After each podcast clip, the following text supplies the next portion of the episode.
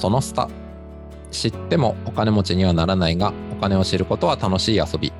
投資金融経済を楽しみながら考えるポッドキャストですえ語るのは私合同会社エンドボーシャン代表でお金にまつわる人間心理に興味があるまさきと金融業界で10年以上働いた後、今はスタートアップファイナンスの支援をしたり、経済メディアで寄稿したりしているしげです。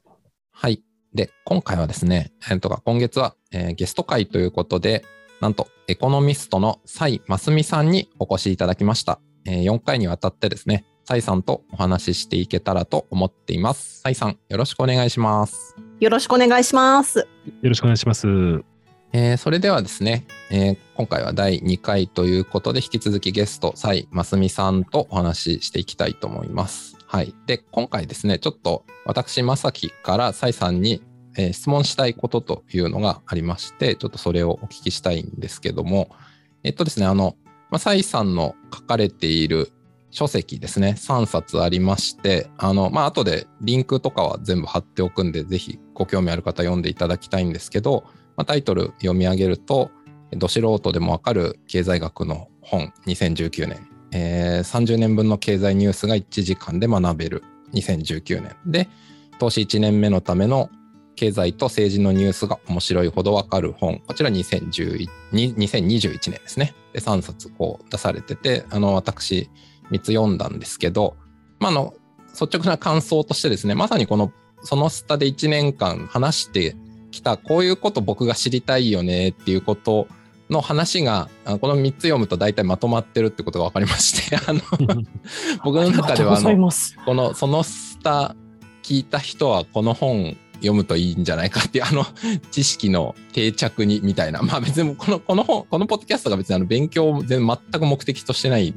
あのねお金って面白いよねっていう話をしてるだけなんですけどでもなんかはい、そういう知識。僕,、まあ、僕自身が全然その専門家じゃないってこともあるのですごい勉強になったんですけど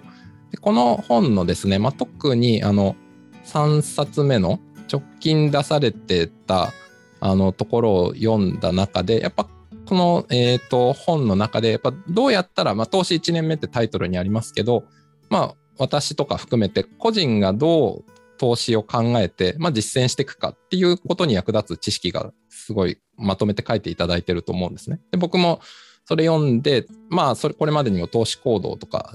ある程度はしてたりするんですけど、なんかどこまで行ってもなんかよくわからないなって思う気持ちとか、こういう時どうしたらいいんだろうって結構思うことがあるんですね。でそれに対して蔡さんどういうふうに思われるかなとか聞いてみたいっていうのが一つあるんですけど、まあ、例えば具体的にどういうことかっていうとですね、あの、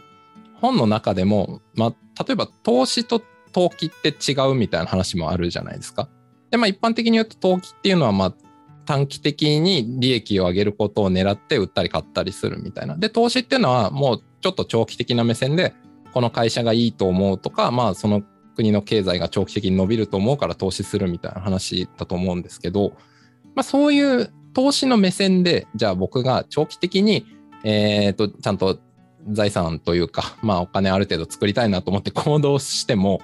結構短期的に世の中の、まあ株でも債券でも何でもいいですけど、めちゃくちゃ変動するじゃないですか。いろんな出来事を受けて。で、例えばじゃあ僕が A っていう会社を素晴らしいと思って、この会社は30年応援したいと思って、例えば1万円で買っても、なんかあって、例えば5000円とかになると、うわ、なん、どういうことだよとか思ったりするとか、あと逆にですね、でも例えばじゃあな、なんでしょうね、えっ、ー、と、1回1万円で買っても、何らかのその社会的な変化とか含めて1万5000円とかに上昇しても、1年以内でまた1万円に戻りそうな気がするとするじゃないですか。そしたらぶっちゃけ1万5000円で1回売ってまた1万円に下がってその会社の株買った方が得じゃないですか。でもそれって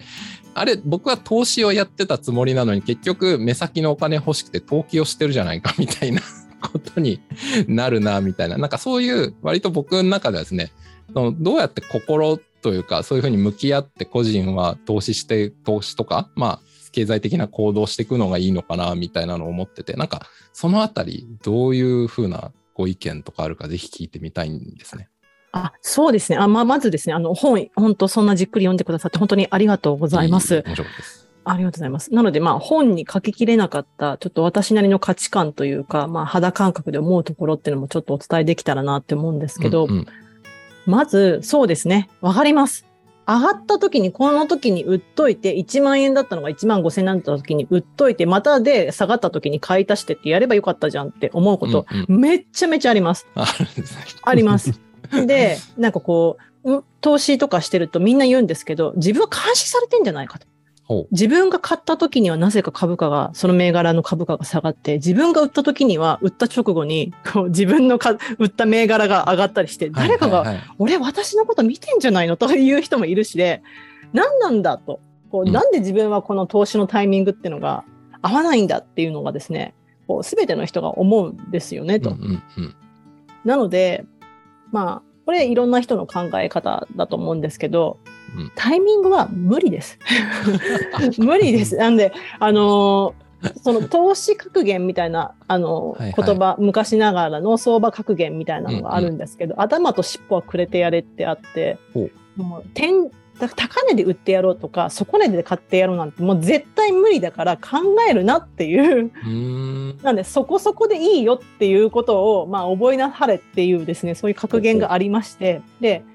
もっと言うと、私は一回買っちゃうと、私の場合ですけど、うん基本売らないんですよ。めったなことないへと。え。はい。で、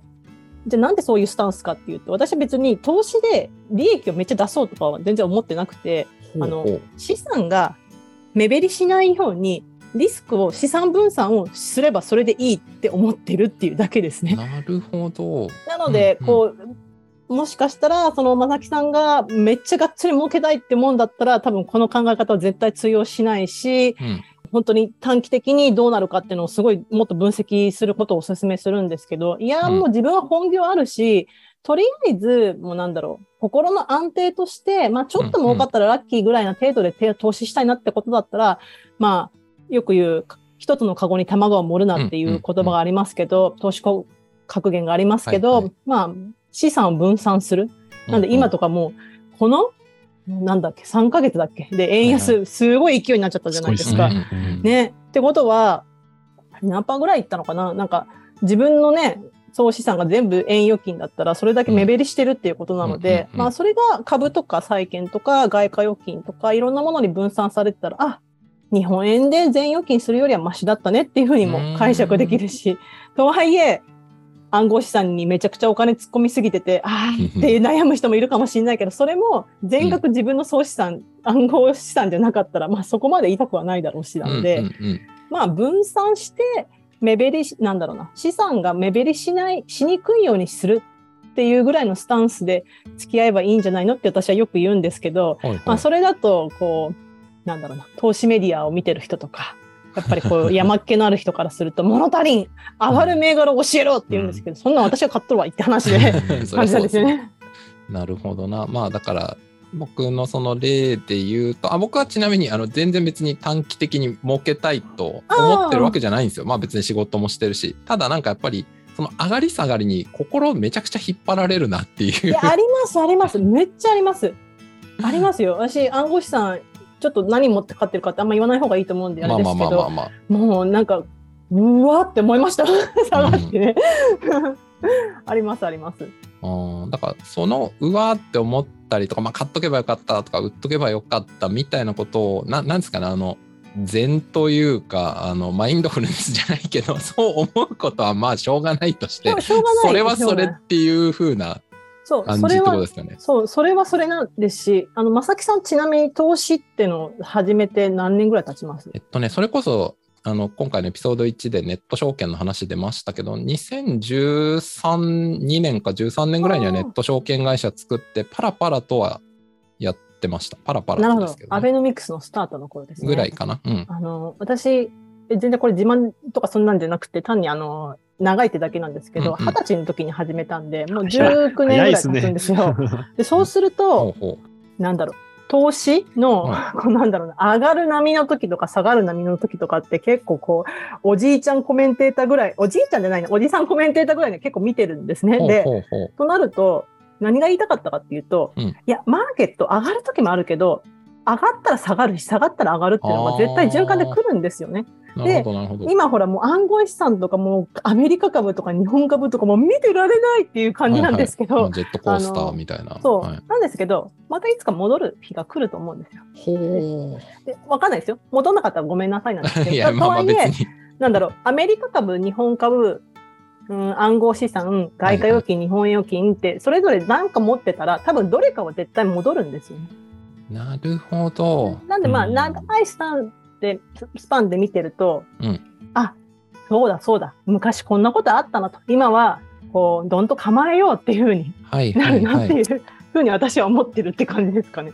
なるほど。あ、でもそれはめちゃくちゃあの、その20年っていうのもそうです。まあ今のそのエコノミストっていう専門性も含めてですけど、まああと個人としてのお考えっていう意味も含めて、すごい納得して、まあ、それこそね、このポッドキャスト聞いてる人はですね、あの、儲かろうと思って聞いてる人は多分ゼロ人なので、そこは大丈夫なんですあ、けどよかっ、たです。でもどっちかといえば僕みたいになんかとはいえなんか長期的に自分の人生を見た時にまあある程度の資産とか仕事以外でできてたら嬉しいんだけどなっていう感じが結構多いと思うんですけどやっぱそうなった時にはやっぱ例えば一社の株とか一個の何かで頼むお前頼むとかじゃなくてまあ世界的にとか業界的にとかあと株とか債券とかいろんな不動産とか種類ありますけどまあ、それのバランスをうまく取って、こことこことこことここにこれぐらいで全体で持ってるみたいな状態にすれば、まあ、いい時と悪い時、まあ、打ち消し合ったりもすると思あうしそう、そうそうそうそうですってことです。まさにそうですそうです、うんうん。打ち消し合うんで、はい。まあ、そうすると多分、まあ、世界経済が一応、ある程度順調にちょっとずつでも成長していくんだったら、まあ、あなたの資産も全体的にはちょっとずつ増えるんじゃないですかっていう、あそんな長い目で見ればっていう。そうです。なんで、まあ、世界が全部全滅するような、世界の金融市場とか、なんだろう、現金も債券も株もうん仮想通貨も全部全滅って時は、もうね、それね、諦めしかないと思そうですね。そですねれはあのはい。多分世界が終わる時ですね。そうなので、もうしょう,、はいしょうがないって思って割り切った方がいいと思いますす。でね。まあ、隕石とか宇宙人とか、まあ、それはもう終わりかもしれないですけど、まあ、そういうんじゃなければ、大丈夫だと思います。はい。なるほど。あ、それはすごい、いや、僕の中では、なるほど。めちゃくちゃ納得したので、あの、あちょっと、この収録が終わって、あの、来週ぐらいには、えっ、と、ちょっと分散割合を考えてですね、あの、何か買っておこうと、今、はい、思いました。とはいえ、もちろん私も勉強中ですけどね、あの20年前から始めてるんで、株は下がるもの、日本株は下がるものっていう先入観でずっと来たら、アベノミクスの時に乗り遅れたっていうのはありましたからね。ああ、なるほど。あなんでだ、なんでもう下がる、下がる、下がるって思ってたのに、下がらないっていう、あれだったんでですね。まあ、なのでまあ、そんなもんです。だから、20年前、まあ、2002、3年だと思いますけど、私も記憶残ってるのは、やっぱりその、みずほショックみたいなのがあって、みずほ銀行が2兆円公募増資したんですけども、うんあの、まあ、竹中平蔵のショックとかいろいろあってですね、あのうん2兆円の増資が全部吹っ飛んだみたいな話が2003年ぐらいにあって、へー2003年はりそな銀行国有化、えうーと、足利銀行国有化で、日経平均7000円まで落ちた年でしたね。あり、そうなんです。一番7000円。そう。その時にでも、サイさんもよく 入ろうとしたっていう、結構、相場としては厳しい状況ですよね。うん、厳しかったですね。はいなんか、まあでも、ほっといたらなんかなるかな、ぐらいだったんですけど、まあ、よかったですよ。ラッキーだった。ねそうですね。で、その後ちょっと株戻したんですけど、まあ、忘れもしない2006年ですけど、ライブドアショックがありまして、うんうんうんこれはちょっと株式相場、新興株中心に崩れて、うんで、まあ、その後戻ったかなと思いつつ、サブプライムショック2007年、2008年、リーマンショックうんうんで、えー2011年震災っていうことで、うんうんまあ、2000年初頭から2010年前半は常にあれですよね。やっぱ、あの、マインドとしてやっぱ、サイさんも多分下がる傾向をずっとしてたんで、アベノミクスの時もそんなにグッと上がるっていう期待がなかなかちょっと持ちづらかったかなっていう気は、あの、私もなんかしてましたね。そうですよね。そう。あの、ライブドアとか私ちょうど持ってたんですよね。大学生の時。うんうんうんうんあライブドアので株を持ってたんですか？持ってたんですねはいで すごい。そうそうそう、そう思ってて。で、ライブドアだけじゃなくて、いわゆるその個人投資家さんが買いやすい、あの、ベンチャーの株持って、なんだろうな、当時私自分のこと天才って勘違いしちゃったんですよね。全部上がるから。そしたらライブドアショックが自分の誕生日の日に起きて、はいああ、これは勘違いでしたっていうのがよく分かったんで、なんだろう、そういう波とかも見てたんで、あ株の上昇なんて続かないってずっと先入観に支配されてたんですけど、先入観持っちゃダメですね、本当。ううんんまあ、そういう意味では、あの、投資とかっていうのは、あのね、その経験っていうか、過去、いろんな局面を見てるっていう点では、まあ、ちょっとしたことで一喜一憂しないっていうか、もちろんね、下げ相場もあるけれども、それはね、あのー過去もそうですし、まあ、上がる相場もあればそうですし、まあ、そこのところ、まあ、リスク分散をしっかりとしながら、あのー資産形成していくっていうのが、まあ、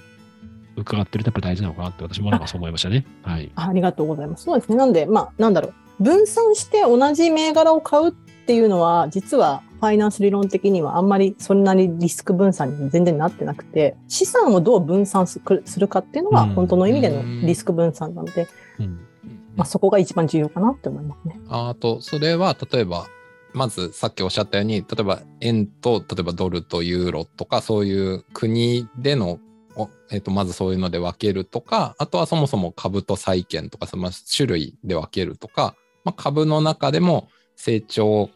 する企業の株とか、もうちょっと、えっと日用品の会社とかで安定してそうな会社とか、そういういろいろな分散をそういう意味ですか？そうそう、そういう意味です。そういう意味です。うんうんうんうんまさにそう、先進国、新興国、株の中でも、こう景気に敏感か、そうじゃないかとか、うんうんうんなんで今日とかのマーケット見てても、電力株とか意外と上がってたりとかしますよね。景気にあのあんまり敏感じゃないからう。はいはいはい。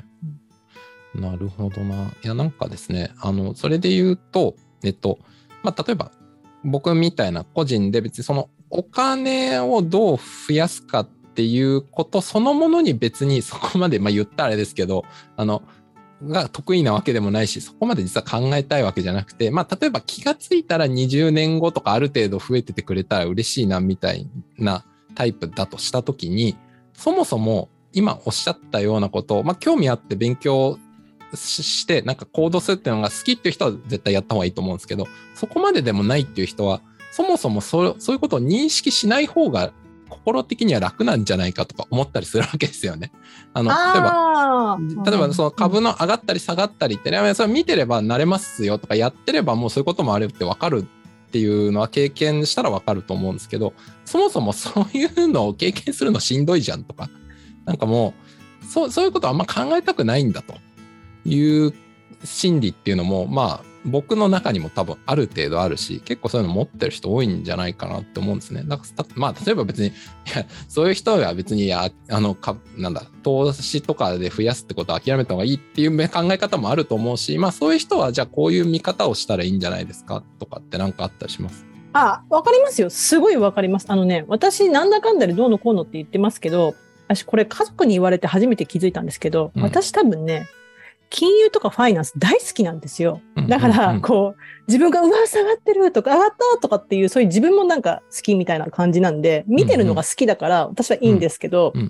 そうじゃない人の方が多分た多くて、上がった下がったとか、時間が経ちゃいいよ、な慣れるよって言われるけど、いやいや、その慣れるまでのコストかけるぐらいなら本業頑張りたいわっていう人もたくさんいると思うんいです。よ。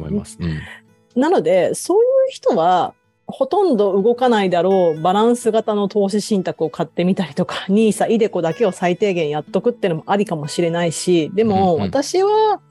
こんなこと言ったら私の立場で言ったら怒られるかもしれないんですけど、生きていく上での一番の資産って多分知識だったりとかそういうものだと思うんですよ。なので、投資をする、そんなことに一喜一憂したりとか学ぶ時間があるなら自分のやりたいことがある、自分の知識をブラッシュアップしたいって思う人は、全然それを優先していいとなって思いますね。なるほど。逆にというか、そこがまさに知識がこれから生きる上で大事だっていう、ね、過程というか、そういう説でいるんだったら、もうそこを頑張るってことがうん一番の長期的に見て、その人の資産というか、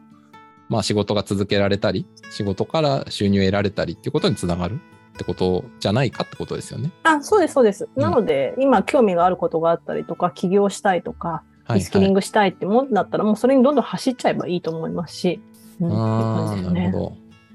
確かにそれもそうですね。いやーなんか、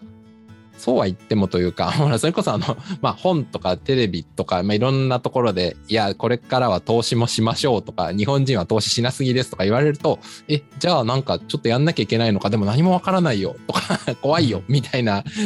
動きって多分今日本でも結構多いんじゃないかなと。あると思います。うんうんまあ、だからそういう時にまあこういう考え方をねもあるよっていうことを知るってすごい今大事なんじゃないかってお話を聞いてて思いました。そうですね。なのでまあ資産分散も大事だけど、いざなんかもしもの時があった時に、いざとなったら自分はこれで商売で食べていけるんだみたいな、うんうんうんそういう自信をつけた方がはるかにいいかもしれないし、まあそれはそれぞれで違うのかな。うんうん、そうですね。いやもうそれもまさに人に合った自分に合ったそのマインドセットとかね行動の仕方っていうのがあるっていうのはいや今お伺いしてていや本当そうだなと。うんあありがとうございます。はい。まあ、私はなので、まあ、好きだからやってるっていうのが大きいです。うんうんうんはい、なんで、二十歳の時にやったのも、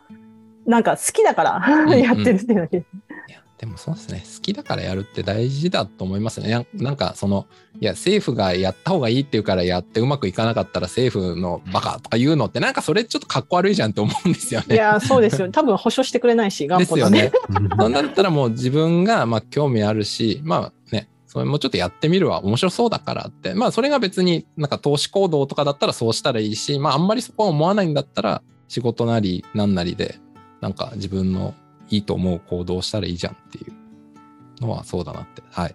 すごい思いましたいやいやあのすごいお伺いできて大変参考になりましたあ、とんでもないです。ありがとうございます。はい。ということで、えー今回はですね、えー私から蔡さんへの質問という回でした。はい。では、お聞きいただきましてありがとうございました。あ